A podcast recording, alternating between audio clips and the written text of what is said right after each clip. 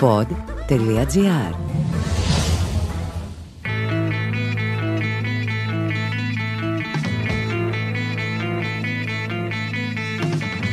Καλώς ήρθατε σε ένα ακόμα επεισόδιο του podcast Χίλιες και μια λέξη. Καλώς ήρθατε σε ένα μαγικό ταξίδι στην ελληνική γλώσσα. Είμαι ο Πάνος Δημάκης και θα είμαι ο ξεναγός σας σε αυτή την εξερεύνηση. Θα σας αποκαλύψω την πραγματική σημασία πολλών λέξεων. Και όταν τελειώσουμε, θα έχετε καταλάβει γιατί μπορούμε να είμαστε περήφανοι για τη γλώσσα μας. Ο καύσωνας κλέον πέρασε. Άλλοι ήρθαν, αλλά τι είναι το καλοκαιράκι αν δεν παντρευτεί στο air condition, αν δεν κάνει σοβαρό δεσμό μαζί του; Επειδή λοιπόν το καλοκαίρι έχουμε καλοκαιρινά θέματα, βλέπε φρούτα, που είχαμε στα δύο προηγούμενα επεισόδια, είπα να σας συνεχίσω με summer mood, με λέξεις άκρος συνυφασμένες με την τρίτη εποχή του χρόνου και κυρίως με την παραλία. Και φυσικά τα τραγούδια θα συνεχίσουν ένα ανάλογα, γιατί θα σας έβαζα δημοτικά.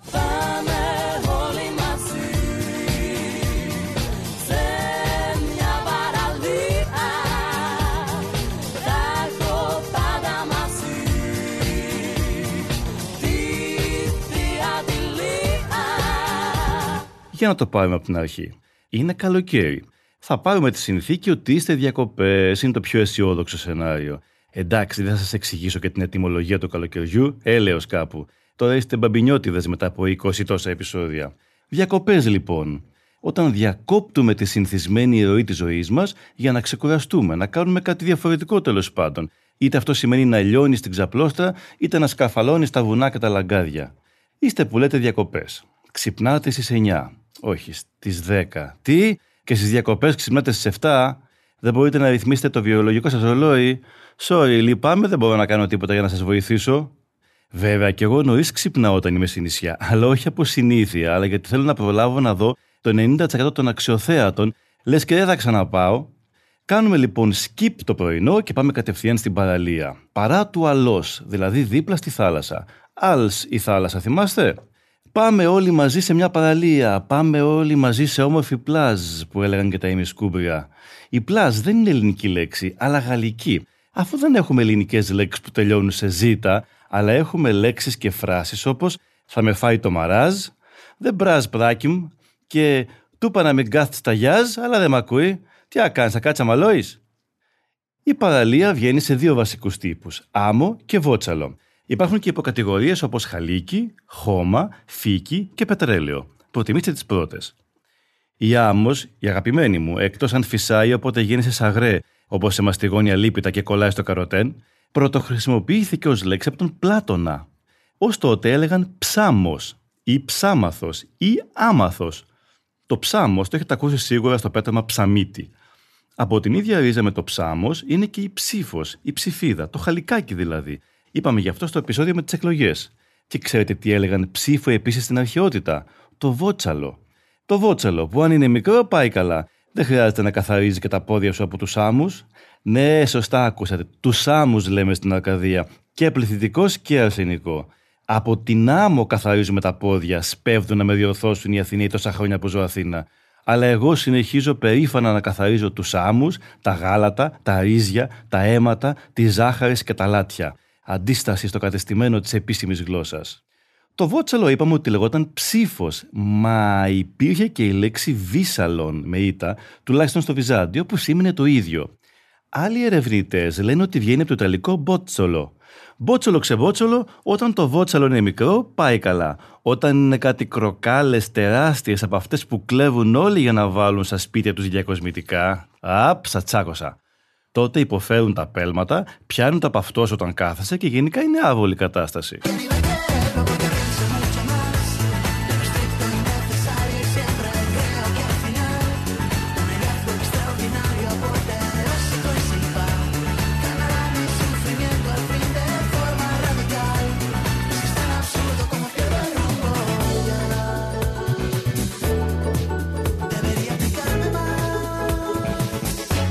Βέβαια, μπορείς να κάτσεις και σε μια ξαπλώστρα. Ακούστε τώρα την τέλεια σχέση της ξαπλώστρας και της απλώστρας, καταραμένα ασυδέρωτα, με το επίθετο απλό. Απλώνω σημαίνει ότι ανοίγω ένα ύφασμα, το ξεδιπλώνω, έτσι ώστε να είναι μονό, να είναι απλό. Τέλειο. Από εκεί και το ξαπλώνω, δηλαδή απλώνω την αρίδα μου, την εξαπλώνω σε όλα τα μήκη και πλάτη του κρεβατιού της ξαπλώστρας. Εκεί θα πλώσεις την πετσέτα σου. Από το ιταλικό πετσέτο που σημαίνει μικρό κομμάτι και κατ' επέκταση μικρό κομμάτι ύφασμα. Μικρό κομμάτι ύφασμα, έχετε δει την πετσέτα μου, κάνει για δίσκινο. Για την ιστορία, η πετσέτα στα ελληνικά είναι προσώψιο, δηλαδή το ύφασμα που είναι για την όψη, το πρόσωπο. Το άλλο που μπορείς να κάνεις, σωτήριο ειδικά στο κάμπινγκ γιατί χρησιμεύει και ως κρεβάτι, είναι το φουσκωτό στρώμα.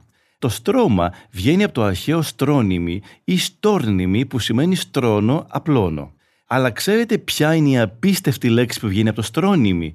Ο στρατός, ναι ο στρατός. Γιατί είναι το σύνολο των ανθρώπων που απλώνονται, που διασπείρονται για να πολεμήσουν. Στην παραλία πάλι έχουμε στρατόπορα και το φόρους και τα βόλια είναι τα μπαλάκια.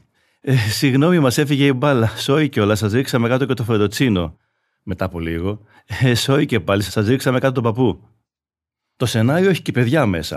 Ας υποθέσουμε ότι έχετε ένα κοτσούβελο. Η προετοιμασία για τη θάλασσα είναι ικανή να αποτρέψει μια μαμά από το να πάει στη θάλασσα μόνο και μόνο γιατί πρέπει να πάρει μαζί της 800 πράγματα, π.χ. μπρατσάκια. Τα μπρατσάκια είναι τα μικρά μπράτσα, ok, okay, εύκολο. Μα το μπράτσο είναι αντιδάνειο. Σε έναν ιδανικό κόσμο, το αντιδάνειο θα ήταν όταν έχεις πάρει δάνειο από μια τράπεζα, αλλά μετά εκείνη έχει οικονομικές δυσκολίες και σου ζητάει και σένα ένα δάνειο και στο τέλος τα βρίσκεται μεταξύ σας. Μία σου και μία μου δηλαδή τράπεζα, είτε το σβήσαμε το χρέος. Αλλά αυτά συμβαίνουν μόνο στα παραμύθια. Και έτσι αντιδάνειο λέγεται όταν δανειζόμαστε από μια γλώσσα, μια λέξη και την εντάσσουμε στο λεξιλόγιό μας. Μα εκείνη τη λέξη την είχαν πάρει πρώτα οι ξένοι από εμάς. Την άλλαξαν και εμείς την πήραμε στο καινούργιο μοντέλο. Για παράδειγμα, η τουρκική λέξη τευτέρι για το σημειωματάριο βγήκε από την αρχαία διφθέρα, μια δερμάτινη επιφάνεια για γράψιμο όπου μπορούσες να γράψεις και από τις δύο πλευρές, κοινώς να την φθείρεις και από τις δύο πλευρές. Διφθέρα, τευτέρ, τευτέρι. Έτσι και το μπράτσο. Το πήραμε από τους Ιταλούς, μα και εκείνοι το δανείστηκαν από τον βραχίωνα. Βραχίον, μπράκιο, μπράτσο. Και από εκεί τα μπρατσάκια. Βλέπε, Μαμά, κοίτα, κάνε χωρίς μπρατσάκια. A few moments later. Μαμά, ήπια νερό. Τσούζει ο λαιμός μου. Τα μπρατσάκια είναι συνυφασμένα με μάσκα και βαταχοπέδιλα. Εντάξει, όταν μεγαλώσεις, βγάζεις τα μπρατσάκια. Είναι όπως οι βοηθητικές πίσω ρόδε στο ποδήλατο. Μετά τα 8 το λες και υπερβολικό. Η μάσκα είναι λατινική λέξη. Στα ελληνικά λέγεται προσωπείο, που πλέον το λέμε κυρίως για το αρχαίο θέατρο.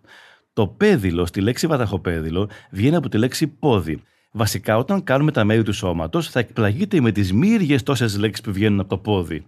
Το πέδιλο το φοράμε και εκτός θαλάσσης, βέβαια. Πάλι καλοκαίρι. Ευτυχώς οι Έλληνες χωρίς κάλτσα. Δεν κρίνω. Το παιδάκι σας ή και αν υψάκι, ό,τι θέτε, πολύ πιθανό να παίζει με τα κουβαδάκια. Ο κουβάς είναι μια λέξη που συναντάται στην Ελλάδα με διάφορα ονόματα. Έχει να κάνει και με τις γλωσσικές επιρροές ανάλογα την περιοχή. Για παράδειγμα, εγώ το ξέρω ως τέσα όταν είναι μεταλλικός. Έτσι το λέμε στην Αρκαδία. Αλλά στην Ετωλοκαρνανία ο κουβάς είναι και μπούγλα. Και στην Κεφαλονιά και την Ιθάκη είναι σύγλο. Ο κουβάς πάντως, που όταν ήμασταν μικροί, λέγαμε ότι οι κάτοικοι της Κούβας λέγονται κουβάδες και τις κοκότες, μιλάμε για φοβερή εξυπνάδα, δεν είναι ελληνική λέξη. Οι αρχαίοι έλεγαν τον κουβά κάδο ή άγκο με δύο γάμα, εξού το αγκείο. Αλλά εμείς είπαμε να πάρουμε μια τουρκική λέξη, την κοβά.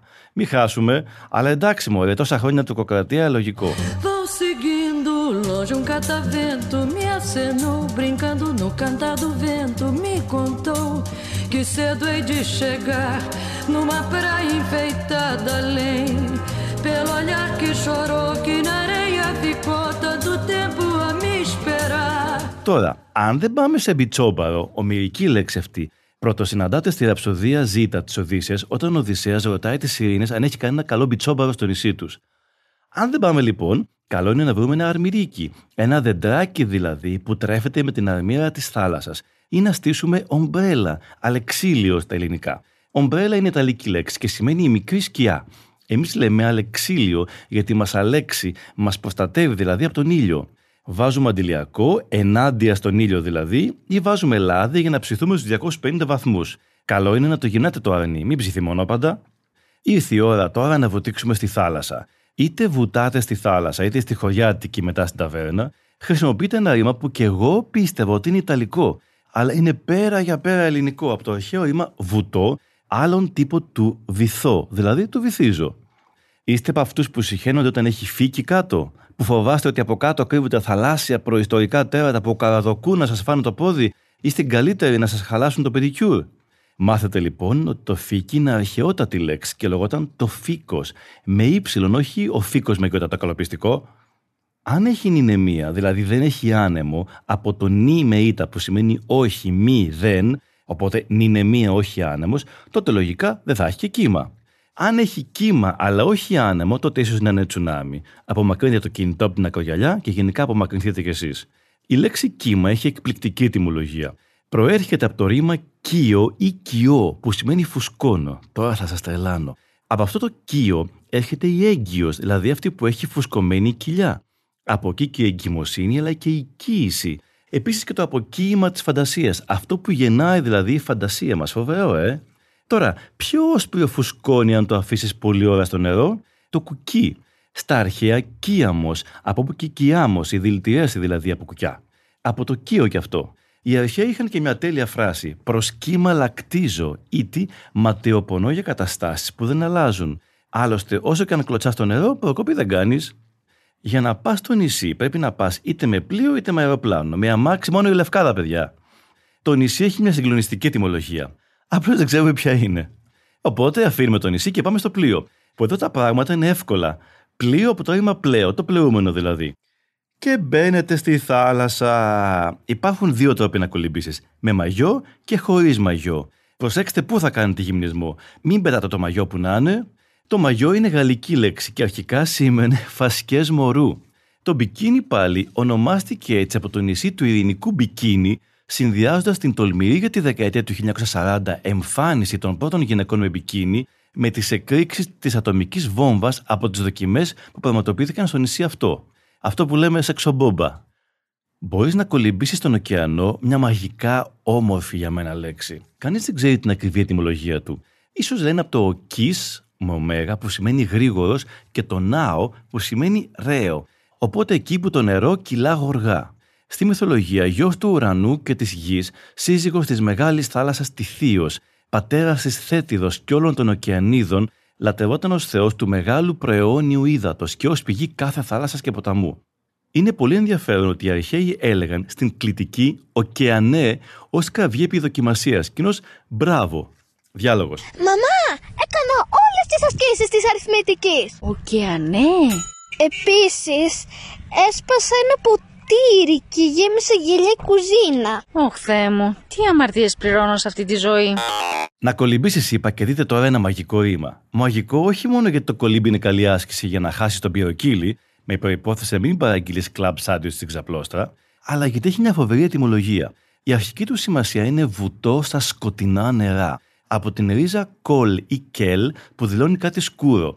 Από εκεί βγήκαν τα βουτυχτάρικα πουλιά που βυθίζονται στο νερό και έτσι οι Λατίνοι έφτιαξαν τη λέξη κολούμπα για το περιστέρι. Από το κολούμπα, στα τελικά κολόμπα, πήρε το όνομά της η Κολομπίνα, δηλαδή η εύθυμη γυναίκα που είναι σαν περιστεράκι. Αλλά και ο Χριστόφορος Κολόμβος. Κοινώ η Κολομβία είναι από την ίδια ρίζα με το κολυμπό. Υπέροχο, ε! Ζητάμε το copyright για το όνομα.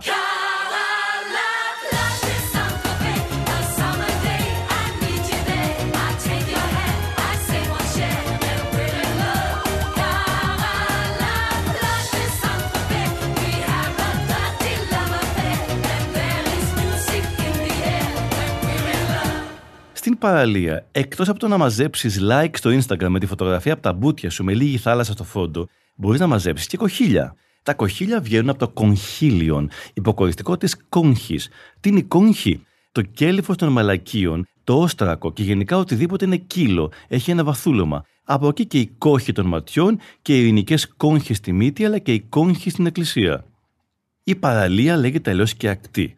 Αρχικά η λέξη σήμαινε την απότομη βραχώδη άκρη της θάλασσας. Ετυμολογικά σχετίζεται με την ρίζα «ακ» που σημαίνει εχμηρός μητερός και από εκεί έχουμε λέξεις όπως ακίδα, ακτίνα, ακονίζω, ακμή, οξύς και πολλά άλλα, όλα με την έννοια του κοφτερού. Αυτά για σήμερα. Σας ευχαριστώ που ταξιδέψατε μαζί μου στη μαγεία της ελληνικής γλώσσας. Να είστε καλά και να αγαπάτε τη γλώσσα μας. Και όσο περισσότερο την αγαπάτε και την προσέχετε, τόσο περισσότερο θα σας ανταμείβει και θα σας πλουτίζει. Σας περιμένω λοιπόν στο επόμενο ταξίδι με τις χίλιες και μια λέξεις. Και καλό καλοκαίρι! Είμαι ο Πάνος Δημάκης και αυτό ήταν το podcast «Χίλιες και μια λέξεις», μια παραγωγή του pod.gr. Για να ακούσετε και άλλα επεισόδια, ακολουθήστε μας στο Spotify, Google Podcast, Apple Podcast και σε όποια εφαρμογή ακούτε podcast από το κινητό σας.